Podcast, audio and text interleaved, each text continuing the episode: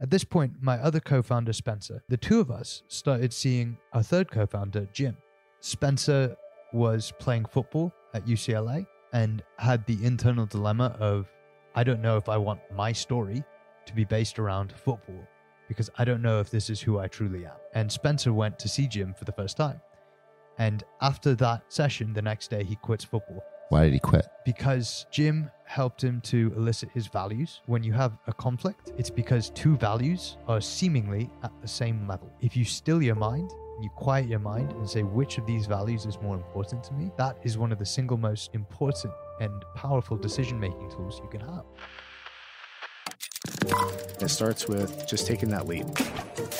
Man, you have to work hard. You have to be incredibly smart. Choose something that even if it fails, Even if it fails. you are going to be proud of it. Doesn't matter how badly you got beaten in battle. Be kind, be kind, be kind. become a better person, a better leader, the better business. Go with your gut. I'm Samuel Donner, and this is Finding Founders. It's easy to tell stories about our lives. I mean, I practice storytelling every day on the podcast, and on some level, the ability to spin a narrative is what makes us human.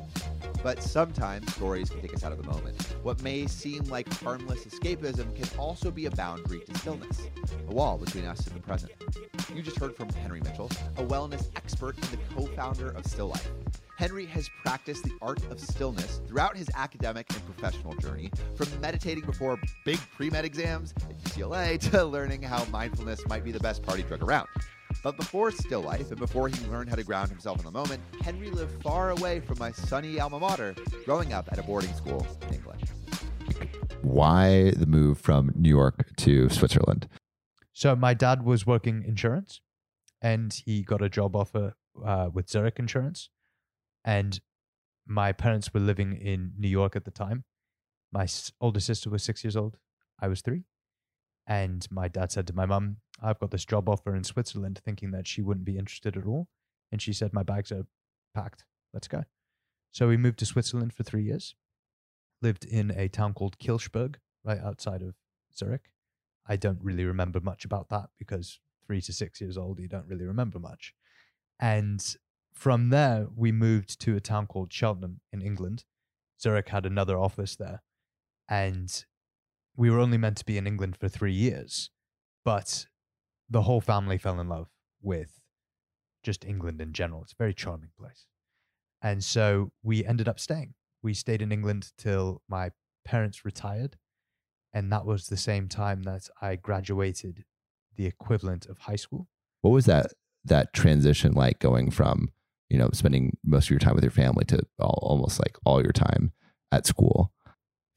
So when I first got to the town Cheltenham, I went to a school called Cheltenham College.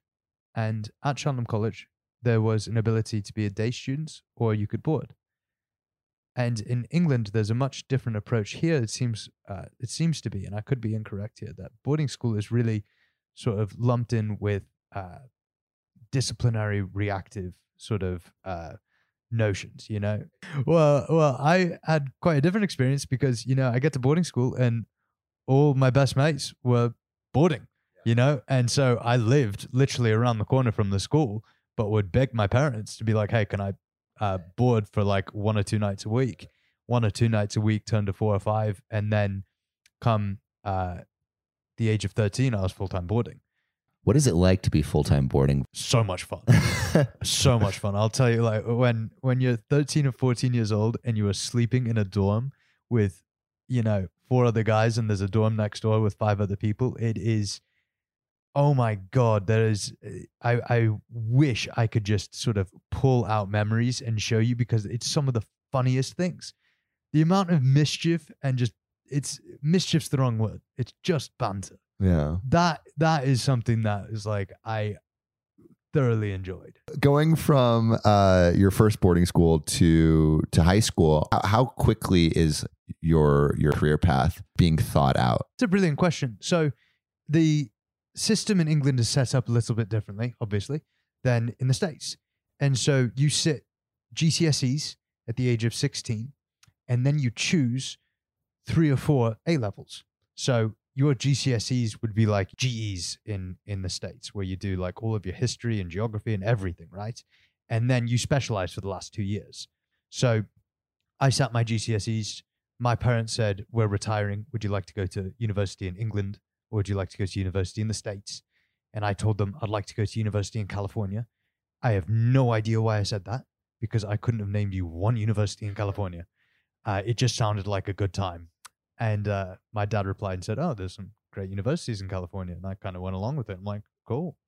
Uh, but the the advantage there is that I sat my GCSEs, wanted to study biology, chemistry, and maths because that put set me up to go into medicine right into university. Why did you want to do medicine? Um, aptitude, and this this came from a lot of reflection and stillness in uh, afterwards. Is that I had a an archetype of what success looked like from an early age, a mental image of what success looked like from an early age. A lot of that was based on societal glorification and parental acceptance. And I then created a fantasy. And medicine to me was, uh, it ticked all the boxes. You know, it, it, it signaled to the world that I was capable, that I was caring, all of these things that really actually, if we look behind the curtain, promoted my societal status. You know, this was a way to gain a lot of societal status and, and a lot of honor, you know, as well. So I was I was good at those things. I genuinely love biology, chemistry, and maths. You know, my dad always wanted me to go into which is funny because, you know, he's in insurance, but he wanted me to go into acting and drama because he thought I had a great stage presence.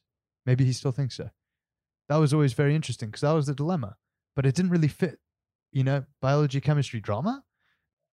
So, when you're thinking about California, how are you feeling about leaving like everything that you knew behind? I knew it wasn't going anywhere. I could always go back to England. And there was a part of me where I was, I touched upon it earlier. I have no idea why I said California at that time. No idea. Because I really didn't have any leading information. But that's when I look back and I think to myself, huh, maybe, maybe there's some other factors that I'm unaware of at play here. That that to me was is is one of the data points that I referred to because it was such a pivotal decision to make with absolutely no information and such an incredibly serendipitous one. And again, it was reinforced with when I, I, I did two tours. So I came to visit and sort of toured all around the universities here. The amount of, I, I remember these specific moments where it, it just felt right. There was so much just uh, positive association and everything felt, you know, when you're cutting wrapping paper and it's like, it's all choppy. And then you get to that bit with the scissors and it goes like, Yeah. yeah, yeah, yeah. That's always how it felt. You know, whenever I was thinking about doing anything with California, it was like, Shh. and so I tend to follow that. Like uh, uh, intuitively, that just makes sense. And I wasn't all that aware that that's what I was doing, you know, ten years ago. But I'm really glad that I continued to follow that. It's what people deem as gut feeling and stuff Yeah. like that. It was really not very cerebral at all. So, going to UCLA, what was your experience landing on the campus? there was a culture shock in the way that I needed to learn. Uh, boarding school is very rigorous, very, very structured. So, all of that structure was really helpful for producing great exam results, et cetera, et cetera. Then getting to UCLA, I remember it was like, I am free as a bird, you know? And uh, then I'm like, why aren't I getting good grades? It's like, oh, because I haven't implemented any of this structure, because I don't have anybody looking over my shoulder, right? When did you realize that? I was uh, I was in three classes at the time, Maths 31 being being one of them, and got my first test back, and I think I maybe got a C minus. And I was like, wow, that's the first time I've seen that letter in a while. And then, then I went to the I went to to my advisor at the time, and I was uh, a neuroscience major, and I was like, hey, you know, I uh, do I really need this class? And they're like, well, it depends on what major you want. And I'm like, okay, what are my options? And uh, they told me that psychobiology only needed maths 3B instead of 31B. and it was heavier on psych and less on neuro. And that was a very, very advantageous pivot for for myself because I was like, let's do that, drop this class, and uh, you know, uh, then I was uh, uh, off to the races at that point, and it was uh, it was good because that was some collateral damage. Were you still on the pre med track? Yes, I was. I was. I uh, graduated UCLA with the two things I wanted to do with my college career was to graduate with eligibility to apply for medical schools and to have a perfect record when it came to not missing a party. That's that's that's what I wanted to do, and those were actually in conflict with each other. Let's go backwards a little bit. How did you get into the the party life? Well, England trains you well.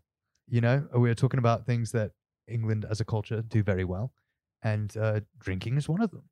You know, really good at that. I had so much fun getting into UCLA and doing both. You know, having these two conflicting pieces to my story.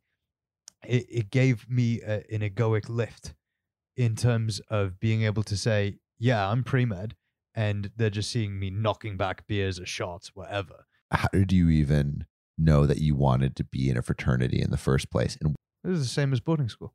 I had been living with 50 guys since I was eight years old. And now it's like, oh, now we're doing the same thing, but without a housemaster. Sign me up. You know, that was that was the easiest yes ever. You know, and it was uh something that I really learned quickly is that community is the single most important thing for identity forging, whether that be with business, whether that be with a fraternity in this sense, but just your just a, a group of people that you are consistently with. It's so important for solidifying story, for solidifying identity. It's it's a crucial piece to cognitive well-being, to to flourishing mental health. do you think that the fraternity environment like is pointing to like flourishing mental health? No, absolutely not. Um, I I wouldn't say that at all. Uh, but as with anything, you you pick and choose. What are the things that you picked and what are the things that you left behind? I realized my junior year of college that my relationship towards sex was more status driven than it was intrinsic. Where basically I was more, I realized through, again, this is when I started to craft an introspective practice, when looking at my behavior, that I was more obsessed with walking a girl out the front door than actually who that person was and who I was with that person. Because I was deriving status and falling and collapsing into the trap that the women that I was with were were who I was as a person. That was an indication of my quality as a person. And you can see this. We go right back to to, to DNA, my fecundity as a male, right? That was what I was sort of abiding by. And here I am like, why am I so lonely? Why am I so lonely? And I realized that it was because I was really taking this from an outside in perspective. How are people perceiving me rather than what do I truly want and what do I truly need? And that all came into the story and the identification.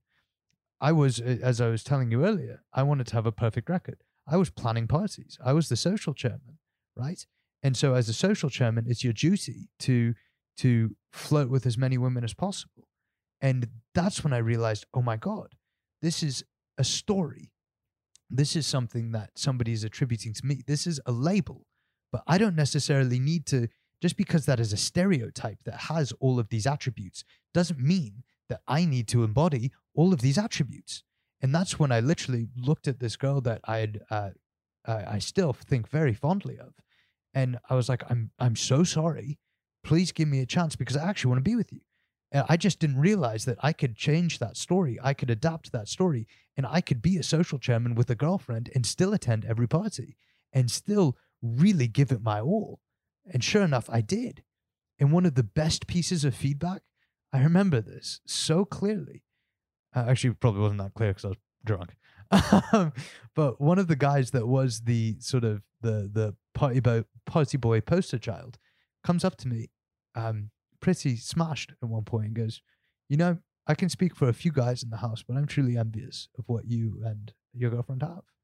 And that was really meaningful because that was the feedback that I needed at the time to realize, huh, the aspects of stereotype, you th- they're a lot more fluid. You know, you don't necessarily need to embody every single piece. You can actually just take what you want from it and then actually be you from the inside out. How did you continue to cultivate your practice? Did you start to attach a practice to that level of introspection? At this point, my other co founder, Spencer, the two of us started seeing our third co founder, Jim. This is sophomore year.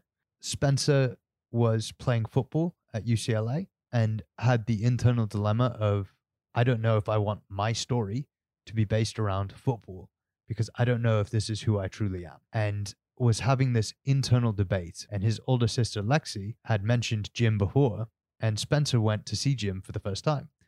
And after that session, the next day, he quits football. So Spencer, after that, had a lot more free time. And so we started spending a lot more time together and we started discussing a lot of this stuff Why did he quit? because Jim helped him to elicit his values, what he truly valued in life. When you have a conflict, it's because two values are seemingly at the same level. If you still your mind and you quiet your mind and say, which of these values is more important to me, that is one of the single most important and powerful decision making tools you can have. Spencer and I started becoming really close and we started going to see Jim together, right? And that's where I started cultivating a practice of stillness Mm. because Spencer and I would go and honestly, we would go get really still and then go party because really you, you can really be the life of the party at that point. Really, it seems like it seems like those two states are opposite. Yes and no. Where when your mind is very quiet, you don't have a lot of anxiety. Hmm. Anxiety is the thing that's really driving you to take another drink, right? So this was a way where we could get very quiet inside and then intend. It's like I I'm visualizing myself as the life of the party. And sure enough, that's that's an exercise that if we go back to athletics, a lot of athletes use. And so we'll just do that and we'll get into these states where there's just no uh, internal friction. And you can again be right there, right now with people. So much bloody fun. Really weird entry point to the, like the spiritual yeah, experience. yeah. I wanted to get still so I could party better. Yeah, it's right? one of uh, uh, one of the most unique entrances I think I've heard. When did you stop wanting to do pre med? I would love to go to that point because I love this. I, I love how you're like cultivating this stillness. It's allowing to see what's important to you and what's valuable to you. But like, when did that value, that that status of like, I want to be a doctor, change? when cultivating an introspective practice, realizing that so much of my life was based around uh, status. It's like I actually was more addicted to telling people at the party that I wanted to be a doctor in the Navy than I actually was about healing people, right? So uh, it was at that point where I was speaking a lot with Spencer, and he was on another societally glorified career path. And this man is just getting wrecked with uh, with work, but working at a very prestigious company. And it was at that point that we're like, well, should we just think about doing stuff with Jim?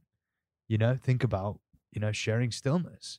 And thank God all of us said, yeah, sure, why not? Let's give it a go. And we started renting Airbnbs, inviting our friends, and just seeing if people were having the experiences that we were having. So, how did you start taking the business more seriously? we were looking at spaces, more permanent spaces. There was a house in Topanga that we were looking at, and then the one that we're currently sat in. And basically, before we got the space, probably around October of 19 was when it was like, okay, this is this is really turning into something. And then when we got the space, it was let's go, Yeah. full fuel ahead. What happened when COVID hit? we got the space in November of 19. And Spencer and I were living in Hollywood and we were building out the space. I was looking for an apartment closer to Venice because being in Hollywood, we had to be here. Well, I had to be here at 6 a.m. to meet the general contractor. And then for the projection, the lighting, and the sound team, they were all coming in at 6 p.m. So the commute wasn't wasn't this at all. And so I basically just got all my camping gear and I lived here for three and a half months.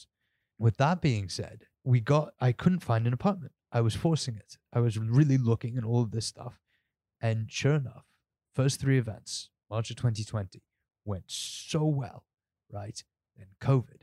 And thank God I didn't have a lease because I immediately packed my car, said, Jim, Peggy, I think some I think a storm's coming. And this was like a couple of days before. They're like, What what's this guy talking about? I'm like, Well, thank God I didn't have a lease.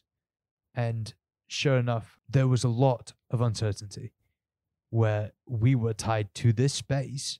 And, you know, And you were tied to live events yes, where a bunch of people were in the same room Yeah. together. clustered together Yeah. with poor ventilation. it really wasn't a good thing for the start of COVID, you know? So it was it was scary. But what's incredible about attaching your identity to a a larger idea is like, okay, I guess we need to quiet our minds. And sure enough, there's always opportunity here. So, what opportunity did you start to see? Technology. How do we deliver stillness through really what what COVID has shown us is the power of our technology now. And could we utilize that? We went from in-person events, that's something that I am very comfortable doing, to technology. Oh, we'll just launch an app. Yeah, didn't know anything about apps at all, right? And so we just went, we just feet first right into it and got the scars to prove it. What were some of the missteps? So we had a very simple app that just said just press play. And all you did was daily, you just press play. And there was Jim and he was getting you still. And then we're like, okay, these people want to go on this whole trip through an alternate universe. And so we made this alternate universe in code, very expensive, very sexy code though. Um, and it was a journey through the planets, right? And it was complex, it was cosmetic, and it was not really about stillness. And we built it for a demographic without validating that this demographic was willing to buy our digital product. So, when you launched it, what was the response? Uh, this looks great. You know, the response, but you don't listen to the response. Look at the bloody data. And it's like we changed too many things at once. We changed the whole interface. We changed the payment method. We went to freemium without really validating why would somebody go to freemium in the first place. So, it wasn't working. It wasn't working. How- What did you pivot to? and also, are you like worried that you're running out of money? And Yeah, yeah, yeah absolutely, absolutely. And it's it's not working as expected. The thing that was really frustrating is that we didn't have the insight to realize that just press play, our first iteration, was actually performing quite well. We just didn't understand the numbers at the time because we we we weren't technical. We had never had that experience. The the grip of of COVID started to loosen in terms of the regulations, and we started doing more stuff in the space. And that's when it, it became really fun because we shifted our philosophy where it's like, okay, let's really understand our customer. Let's really understand what we're trying to do. And what we're trying to do is deliver stillness. What we're trying to do is deliver this state of mind that people can find within themselves, right? We do that best in person. And then we also were experimenting a lot with the in person. How can we weave technology with these events that we're hosting and people are having these transformative experiences? How can we support them when they're not here? You know, that's the that's the that's that's the, the catalyst of code. It helps people come to the stillness of mind. so, where's that community today? Like you, you've gone through all these iterations. You're kind of back to the things that you know that you do well. We've done an awful job as a business of telling our story because that goes completely against what stillness is. Stillness is the absence of stories. When you quiet your mind, you quiet the narration. When you quiet the narration, you quiet the beginning, middle, end. You quiet that talking that's always going on in your head. When you quiet that down, there is no story. And you are, you you open this portal to the present moment. The only thing that's actually real, the only time I can actually interact with this universe. I can only do that right here, right now. So, with that being said, it's like we've always been averse to telling the story because it's it seems so counterintuitive to what we're what we're practicing here, right? Because we're practicing stillness. It's the stories and the story's gone, and so what we've learned the hard way is that we think in stories as humans. So it's like, okay, let's get better at telling this story. And that's why you walked in and there's all these boxes. There's a whole ton of film equipment because we want to tell this story. We want to show the transformation of people that are going through this program and really to demystify a lot of this stuff for our current culture and, and, and really authenticate and validate. All of this stuff is is is in you right? And so that's really bloody exciting. That's the experiment that we're really crafting and going for. Um, really diverting all of our energy to it Thank you so much for listening. If you haven't already, make sure to subscribe, rate the podcast five stars, and share with a friend. If you have any questions or comments, DM us at Finding Founders Podcast on Instagram, LinkedIn, or Facebook.